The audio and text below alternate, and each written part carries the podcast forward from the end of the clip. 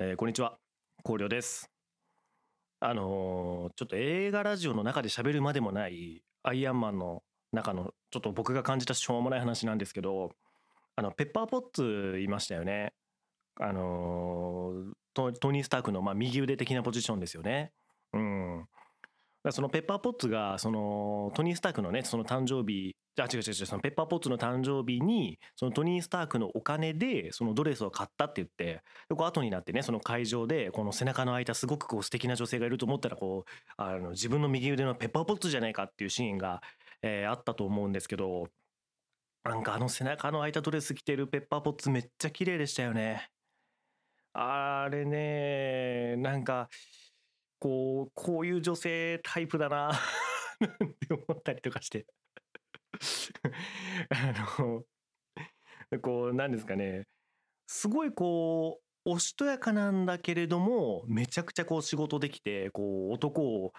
男よりもねこうはるかにこう頼りになるこうできる女性みたいな。うん。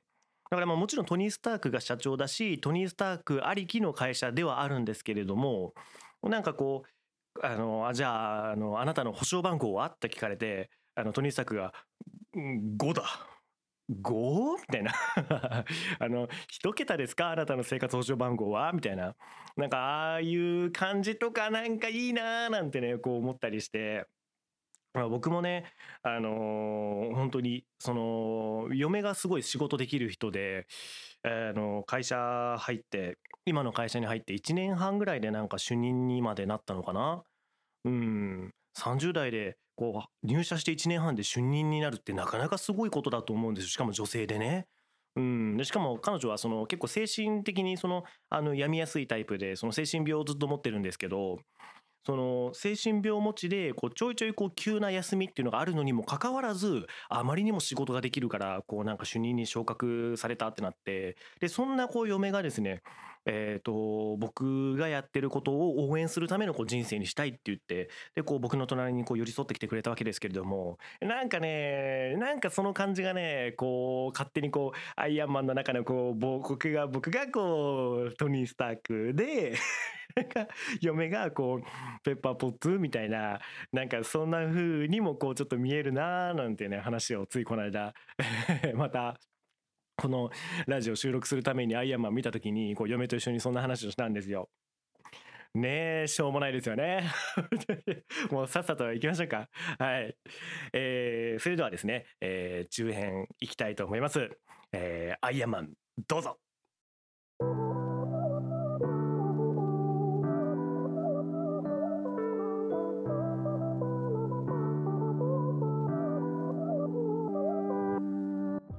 改めましてこんにちは光良です、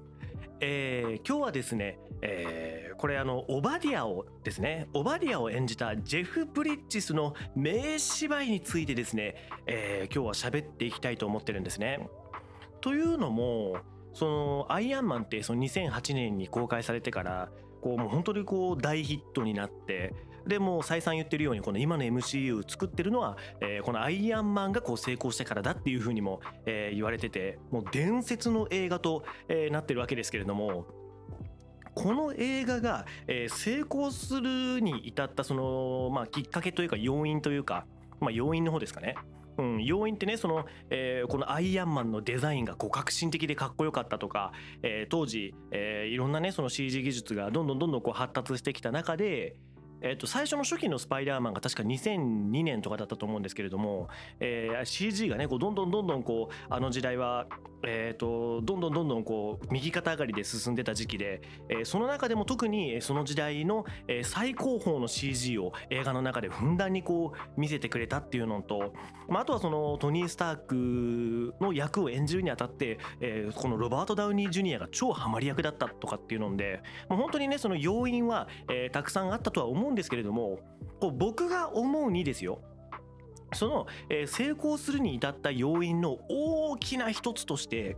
えこのトニー・スタークの,、えそのペッパーポッツとは違う右腕である、えオバディアですねこのオバディアを演じたジェフ・ブリッジスの芝居がとっても良かったからっていうのは、え僕はある気がしてるんですよ。ただえーこの芝居が良かったから、えーアイアンマンが、えー成功に至って今の MCU に至ったんだっていう風に言う人っていうのがあんまりなんかねそのアイアンマンの解説してる人いっぱいいるんですけどあんまりそこの話をしてる人がいなかった気がしてなんか僕としてはですねこうちょっとこう悔しい気持ちになってくるんですね。でえー僕なんかはもう役者の端くれでもう本当にその 端くれとも呼べないレベルの端くれでね、うんまあ、よければあの友人と一緒に作ってる映像とかがあの、まあ、毎回僕あのこのラジオのねところの、えっと、見れやすいところの概要欄のリンクに貼っけのっけのっけてるんで、えーまあ、もしよければねあのそっちもちょっと見見ていただきたいんですけど、まあ、その端くれでもないレベルの、えー端くれである、えー役者志望の僕がですね、えーここはこうなんとかして、えーこのオバディアを、えー演じたジェフ・ブリッジスさんのこの名芝居っていうところですねこれがあったからこの芝居がいかにすごかったから、えーこのアイアンマンは、えーいい作品になったかっていうところですね、えー今回喋っていきたいなっていうふうに思ってるんですね。えーなので今回もぜひですね、えー最後まで聞いていっていただけたら嬉しいなと思っております。はい。で、えーまずこのオバディアというキャラクターの設定について、えーまあ、見ていきたいんですけれどもこう一番最初のねこうアイアンマンの最初の描写で、えートニー・スタークの父親であるこのハワード・スタークという人物がこの武器会社を建てたわけですよね。うん、で武器会社を建ててでその会社がどんどんどんどんこう成長していったんですけれどもその途中でこの創業者であるハワード・スタークが亡くなってしまうんですよね。うん、で、えーハワード・スタークが亡くなってしまって実の息子であるトニー・スタークっていうのはもう天才だっていうふうに子供の頃から言われててこの人がいつか社長になるだろうっていうふうに言われてはいたんですけれども、えーすぐすぐ、えーハワード・スタークが亡くなってすぐトニー・スタークが社長になるには、えートニー・スタークは当時まだ幼かったんですよね。なので、えートニー・スタークが幼かったのでその代わりに、えーこのオバディアという人物がですね、えートニー・スタークが大人になるまでの間、えーハワード・スタークの会社の社長を代任してたんですね。うんなのでこれ、えー、とトニー・スタークにとってはこのオバディアという人物は大切なこの会社の先輩であり、えーその先輩を追い越して自分が社長になって、えー社長自分が社長になってからは、えー大切な、えービジネス仲間であると。でビジネス仲間でもある反面このオバディアという人物は、えトニー・スタークをですねハワード・スタークの代わりに息子同然の目で見てきたわけですよね。うん、だからそこの描写っていうのはこう丁寧な描写はこの映画の中にはないですけれども、えーハワード・スタークの代わりにですね、えートニー・スタークが、えー青年になるまで、えー見届けてきたわけですよね。だから、えートニー・スタークにとっては、えーこのオバディアという人物はビジネス仲間でもあり半分父親代わりでもあるっていう設定なんですね。で最後の最後で、えーそんな、えーオバディアが実はこの映画の真の悪役であり、えートニー・スタークを暗殺して会社を乗っ取ろうとしていたっていう風な話になってるんですよね。だからここまで聞いてもらうとこのオバディアって実はものすごい複雑な設定であるってことがあのなんか感じていただけると思うんですよ。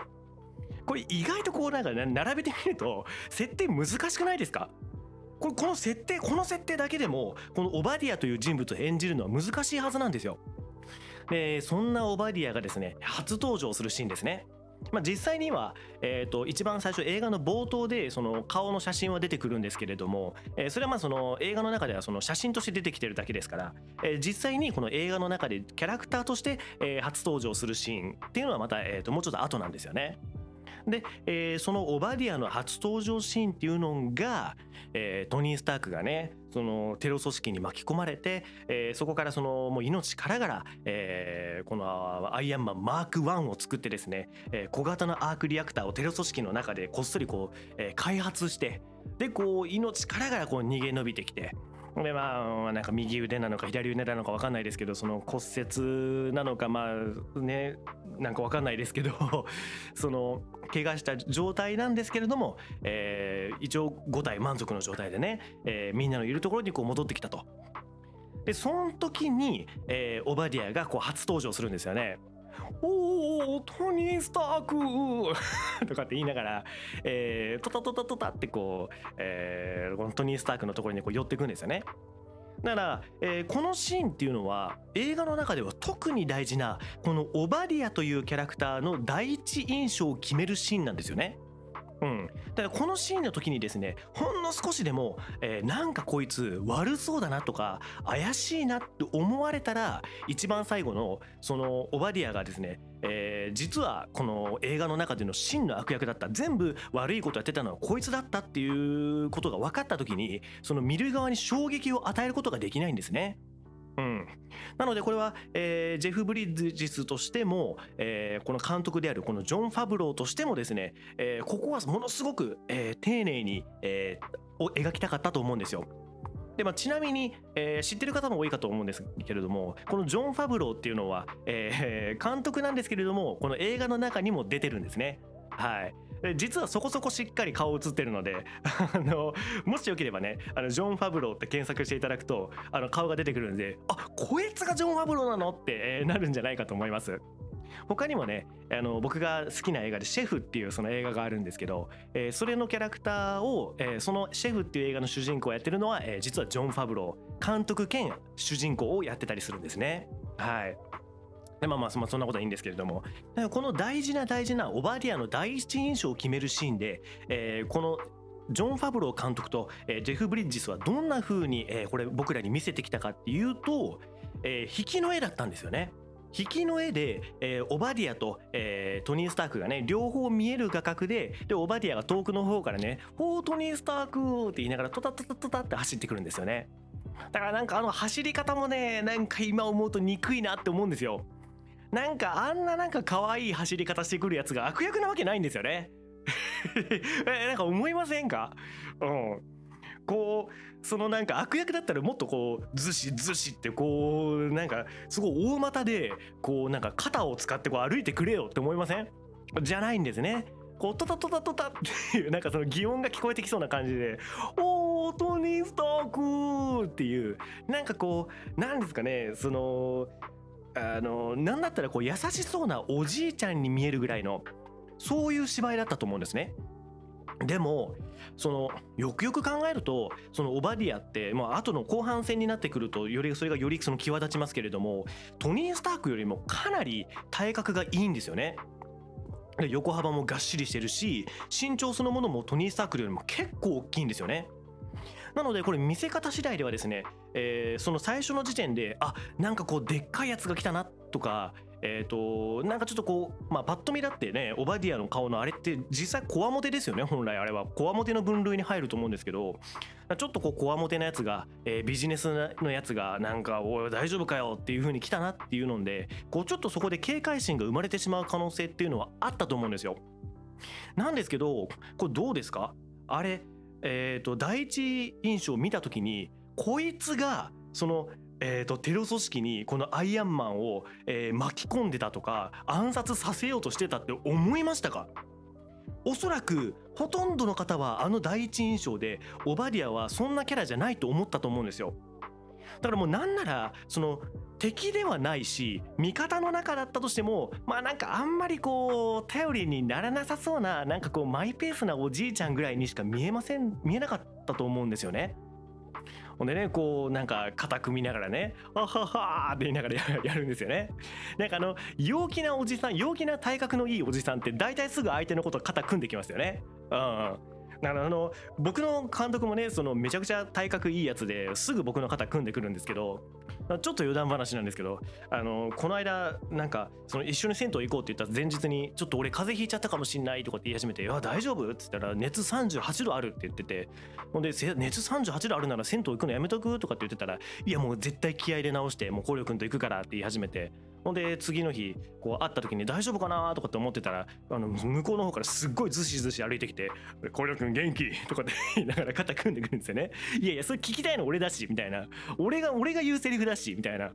でどどどうしたの？大丈夫？って聞いたら「いやあのあと夜勤で働いて夜勤明けにあのジム行こうと思ってジム行ってレッグプレス250キロ上げたらもう一発で元気出たわ」とか って言ってて「分からん」っつって。もうもうもう1から10まで分からんのよあんたは。って言いながらね。ああもうそういう人っていうのはもう大概ねもう一発目出会い頭に肩組んでくるんですね なんかね共通したルールがあるんですよねああの界隈のあの体格のいい人たちの肩組む界隈のあのなんか暗黙のルール僕ちょっとよくわかんないんですけどえー、例に漏れずですね、えー、このジェフ・ブリッジスさんも、えー、このオバディアを演じる時はやっぱ肩組みに行くんですね。おおトニー・スターグって言いながらこう肩組むんですね。はい。でもそのままねこうザーッと歩いていってでこうトニー・スタークのこう会見が、えー、始まるわけですよね。えー、その砂漠の中ではどうされたんですか？とか、えー、そのなんか武器がどうのこうのあったみたいですけどなんかどうしてるんでどういうことなんですか？とか、えー、その記者がねいっぱい集まって、えー、いろんなことを聞かれる中でですねトニー・スタークは、えー、もうはっきりここで、えー、言うわけですね。テロ組織に襲われたと。でその中で、えー、こんなことやあんなことがあったと。でその中で、えー、僕は思った。僕は、えー、こんなことは今までやってきたことは間違ってると思ったと。で僕は気づいたんだと。だから今後僕はこの会社僕はっていうかこの会社は、えー、武器を売ることを一切やめるっていうふうに、えー、そこで公言したんですよね。だからその時にですね、えー、このオバディアはまあまあまあまあみたいな感じでねこうもうちょっとこうニコニコしながらまあまあまあまあつってこう感じでこうトニー・スタークのまた肩また肩組んでね。また肩組んででこうそちの脇の方に押し寄せてでこう「いやいやいやいや」って言って「まあまあまあ」ってこうブワーって騒いでるその記者たちの前で大切なことはトニーが戻ったってこう手広げながら言ってね。うん、でこううやむやになりながらこう次のシーンになるっていうこのシーンがありましたよね。僕このシーンだけ見た時は、え、そんなにこういろいろ感じなかったんですけれども、え、1回見てからそこから2周目見た時にですねすごい感銘を受けたんですね。というのもですね、えー、ヒーロー映画っていうのは、え、その特性上その描けることっていうのはものすごくこう限られてるんですね。っていうのはま前編でも話したと思うんですけれどもやっぱその、えー、とこの2時間という短い枠の中で、えー、ヒーローがどんな風にしてヒーローになってで、えー、どんな風な気持ちで戦うっていう決意を決めてで、えー、戦闘シーンがしっかりあってでこう変身したり変身が解けたりなんかして、えー、でそのなんか変身した後の姿のすっごいかっこいいところもしっかりこう見せてでそれが終わった後に、えー、最後そのヒーローはどんな風に成長したのかとか、えー、どんな感情になったのかとかっていうところを、えー、しっかりねそこはもう枠使って描かなきゃいけないんですよね。だからそのヒーロー映画の場合はここそのさっき言ってたこれらっていうのは、えー、もうこれも最低枠としても絶対的にこう枠取んなきゃいけないわけでだからその、えーと、味方かと思いきや実は敵だったっていう人たちっていうのは、えーと、この最初に言ってたこの描かなきゃいけない枠の、えーと、ちょいちょいの間間で、えー、とそれをその片鱗を見せていかなきゃいけないんですよね。だからあのー、どうしてもその性質上どうしてもその、えー、セリフの数も、えー、少なくなりますし、えー、その自分の顔を映せる場面っていうのも、えー、少ないんですよね。でもその少ないセリフ少ない場面で、えー、あこの人は、えー、味方なんだなとか味方な上に、えー、この主人公に対してこんな風な、えー、味方としての感情を持ってるんだなっていう風にこう見る側に思わせてからの裏切る時にこう実は敵出したバーンってやるからこそ、えー、見る側がえーっていうこの衝撃を感じることができるんですよね。だからこれっていうのはですね、えー、役者としてはものすごくこう難しい役割をこう担わなきゃいけないっていうことになるんですよ。じゃあえー、それを踏まえた上でですね、えー、トニー・スタークの会見シーンもう一回ちょっとこう思い出してほしいんですけれども、えー、まあ会見シーンのね尺短いですよね。すごい短いですよね。でもあの時に、え、売る武器を売るのをやめるってなった時に、え、このオバディアはどんな表情をするのかっていうところで、え、このオバディアがどんな人物なのかっていうのを深く知ることができるわけですよね。だからこの時にこうどんな表情をしてたかなんですけれどもまあ、ここは、えーと、僕の本当に個人的な見解ですよ。あのー、そのセリフとしてこうこうだああだって言ってるわけじゃないのでもう本当に僕はこう見えたっていうだけの話をしますね。僕はですけど、えー、その武器をやめるって言った瞬間に、えー、オバディアは親としての感情とビジネス的な感情が複雑に絡まったように見えたんですよ。うん。だからその親としてはですよ、えー、むしろこのトニー・スタークのこの意思っていうのは尊重したいわけですよね。ずっと隣で見てて、えー、ハワード・スタークが作った会社で、えー、ハワード・スタークがやっていくって決めたその武器の、えー、会社ででそこをねその天才だったトニー・スタークが、えー、受け継いで、えー、子供の頃からそのいろんなものをこう作ったりとかして、えー、なんとかしてこうハワード・スタークの背中に追いつきたいっていう風な一心で、えー、いろんなことを勉強してでそのこの会社をやるとかこう武器を売るとかっていうことはトニー・スタークの意思ではなくハワード・スタークの意思として、えー、そういったことをこうトニー・スタークは一生懸命受け継いで、えー、会社を大きくしてきたと。なんですけれども、えー、テロ組織にこう巻き込まれて、えー、命からがら逃げ切ってきたことでこうなんか今までやってきたことに初めて、えー、人生で初めてこう疑問を抱いた瞬間だと。で疑問を抱いた結果、えー、自分の意思として武器を売ったり、えー、武器を使わせて、えー、そのなんか使った先その人間あの使われた相手がどうなるか、えー、使われた施設が使われた自然がどうなるかなんて私たち知りませんよっていうこのスタンスは間違ってるって、えー、トニー・スタークが初めて自分の意思でそう思って、えー、それをこう会見で言ったんだと。だから、えー、トニー・スタークはこの、えーと、テロ組織に巻き込まれたっていうのはその不注意だったし絶対に良くないことだけれども、えー、それをきっかけにトニー・スタークは成長したんだと。だから成長した上での、えー、この言葉だから、えー、まあ、これこのやめた結果その武器売るのやめた結果、えー、ちょっと会社がどうなるかはわからないけれども親としては、えその成長っていうのはすごく喜ばしいことだし、え尊重してあげたいと。いうような親の感情とただ、えー、ビジネスとしてはそれは絶対ダメでしょっていう トニー・スタークのねこう側近として、えー、まあ家族がいるのかどうかちょっとバディア分かんないですけど、えーとまあ、その家族がいなかったとしてもその自分の人生っていうのも、えー、あるわけですよね。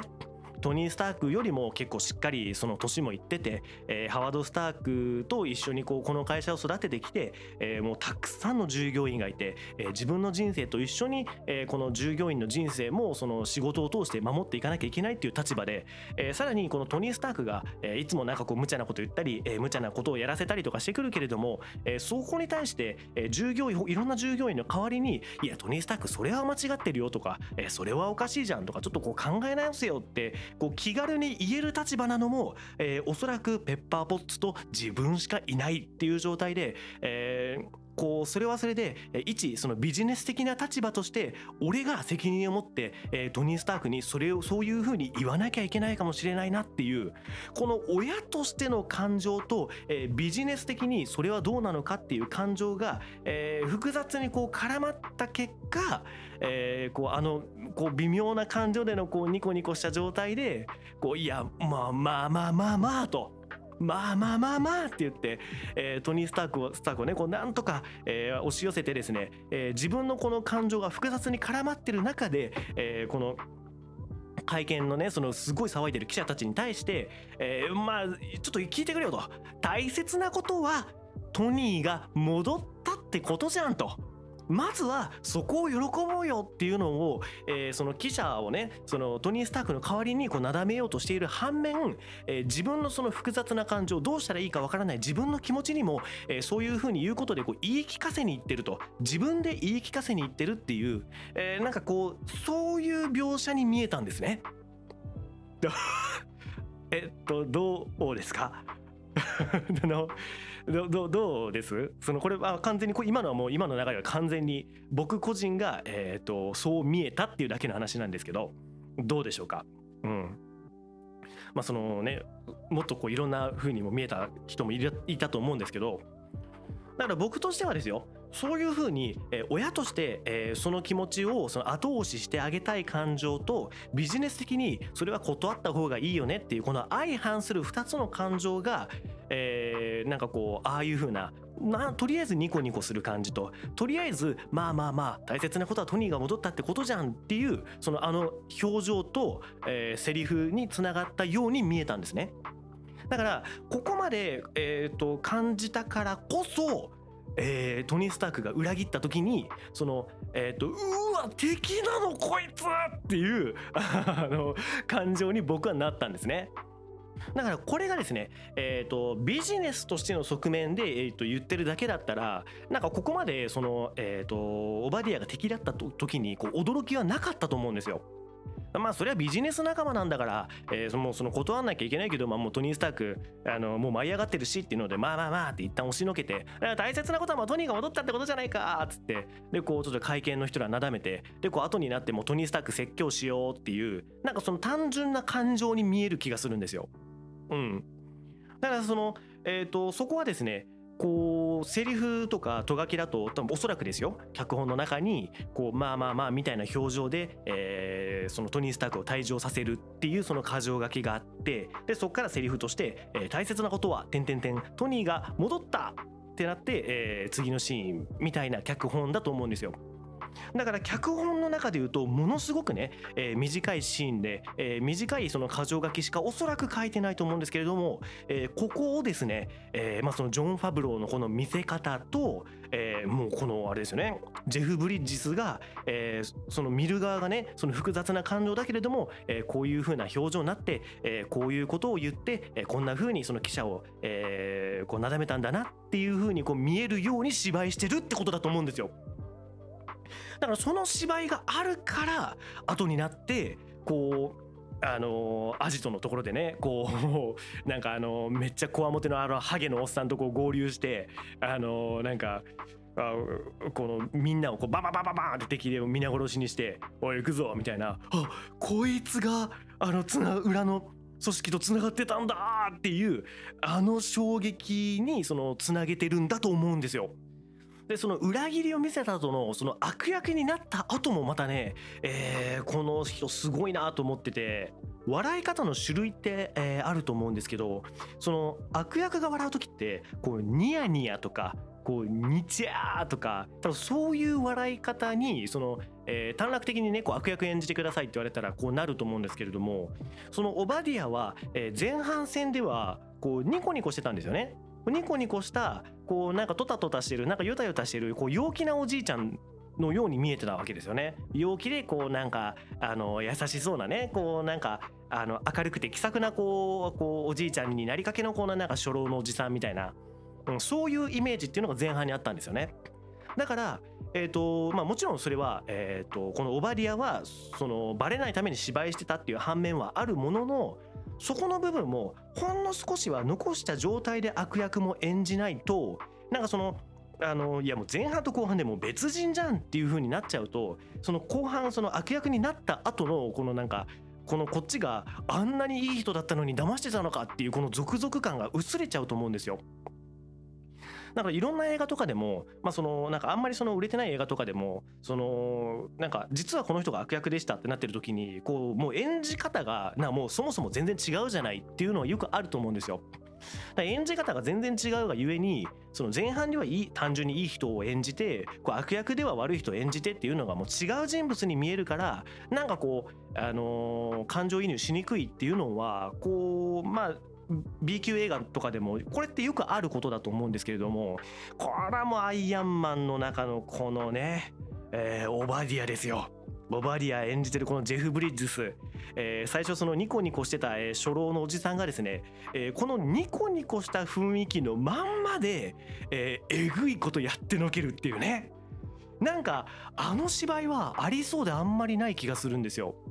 だから僕一番ゾクッときたのはそのもちろんねその悪役実はこのオバディアが本当の悪役だったって分かったシーンもうわーってなったんですけどその一番僕がゾクッときたのがそのトニー・スタークのところに行ってトニー・スタークのアークリアクターを引き抜くシーンなんですよ。であれ引き抜くシーンにね あのリラックスしろって言いながらウィーンってあのなんかあのよくわかんないそのあの耳のところにこう血管がわーって浮いてこの身動きできなくなるあの装置をこうやるわけですよね。あれは一体どういう仕組みであのできてんだろうっていうのは僕ちょっと、ね、よくわかんないあれ欲しいですよねあの機械ね。うん、まあまあまあそんなことはいいんですけどそのあれでねウィーンってやってこうアイアンマンの血相アイアンマンじゃないそのトニー・スタークの、えー、血相が悪くなってトニー・スターク動けなくなるんですよね。うん、でこう「君の暗殺を依頼した時も」とかっていうセリフの時にこうトニー・スタークの、えーと、絵が引き抜かれてねこう「うん」みたいな なんか BGM が鳴ってでその時にこうアークリアクターをこう抜きながら君のアイディアだからって君だけのものになるとは限らないんだぞって言いながらアークリアクターをバユーンってこう抜くんですよね。あん時もう僕ゾクッとしてあれ完全にあのえっ、ー、と漫画だったら限らないんだぞであれハートマークついてますよね。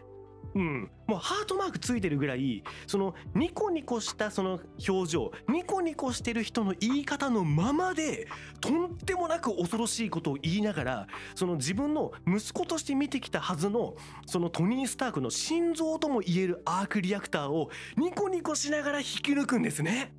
うん、だからあれっていうのがその、えーと、ニコニコしてるんですけれどもその感情として悪いことをしてやろうと思ってるっていうのはしっかり僕らにもこうやっぱ伝わってきますしこう伝わってくるんですけれどもなんかこうニコニコしてるまんまのその前半戦のあのあの陽気な、えー、初老のおじいちゃんの雰囲気も残したまんまだから余計に怖いんですよね。だからあの芝居っていうのはですねあのなかなか簡単にできるもんじゃないと思うんですよ。うん。どうですか？もし皆さんが役者だったとして君のアイデアだからって君だけのものになるとは限らないんだぞっていうセリフがあったらどんな風に言いますか？あんな風に言います？なるとは限らないんだぞって。言いながらあの芝居いいなと思ってもうねお芝居がすごいなっていう意味でもそうですしそのあの作中の中であもうそんなニコニコしながらそんな残酷なことやっちゃうんだっていう感じのそのえっ、ー、とそのオバディアとしてもそうですし、えー、このジェフ・ブリッジスとしても両方の側面でもう見た瞬間に僕もゾクーッとこう来たんですね。だからねこのもう本当にそのこの話してる人があんまりそのアイアンマンの解説してる人の中でいなかったんで、えー、僕が今も喋ってますけれども、えー、本当にね、えー、このアイアンマンが、え成功したきっかけは、えこのアイアンマンっていうものがすごくこうかっこいいデザインその近代的なデザインになったからとか、えロバート・ダウニー・ジュニアがすごくいい芝居だったとか、え戦闘シーンがかっこよかった CG が、え近代的だったっていうのいっぱいあるとは思うんですけれども、えその中の、え要素の一つにですね、えこれから、えオバディアを演じているこのジェフ・ブリッジスさんの芝居がとてつもなく良かったからっていうのはですねえー、ぜひ、えー、要素のあなたが、えー、もしこの映画もう最初の時点で好きだったらですけれども、え、その要素の中の一つにですね、え、これを入れていただけないでしょうか。でですね、えー、まだアイアンマン見てないっていう人は、えー、結構これでね興味持ってもらえた気がするんですよ。あのその初老のね陽気なトタトタ歩いてるおじいちゃんがですね最後の方悪役になって、えー、その息子としても見ていた、えー、そしてその、えーと、前社長としても見ていたこのトニー・スタークの心臓ともなるべき機械をですね、えー、もうニコニコしながらガコーンって引き抜くんですね。これも恐ろしいシーンがありますので、えー、ぜひですね、えー、楽しんでいただきたいなというふうに、えー、思います。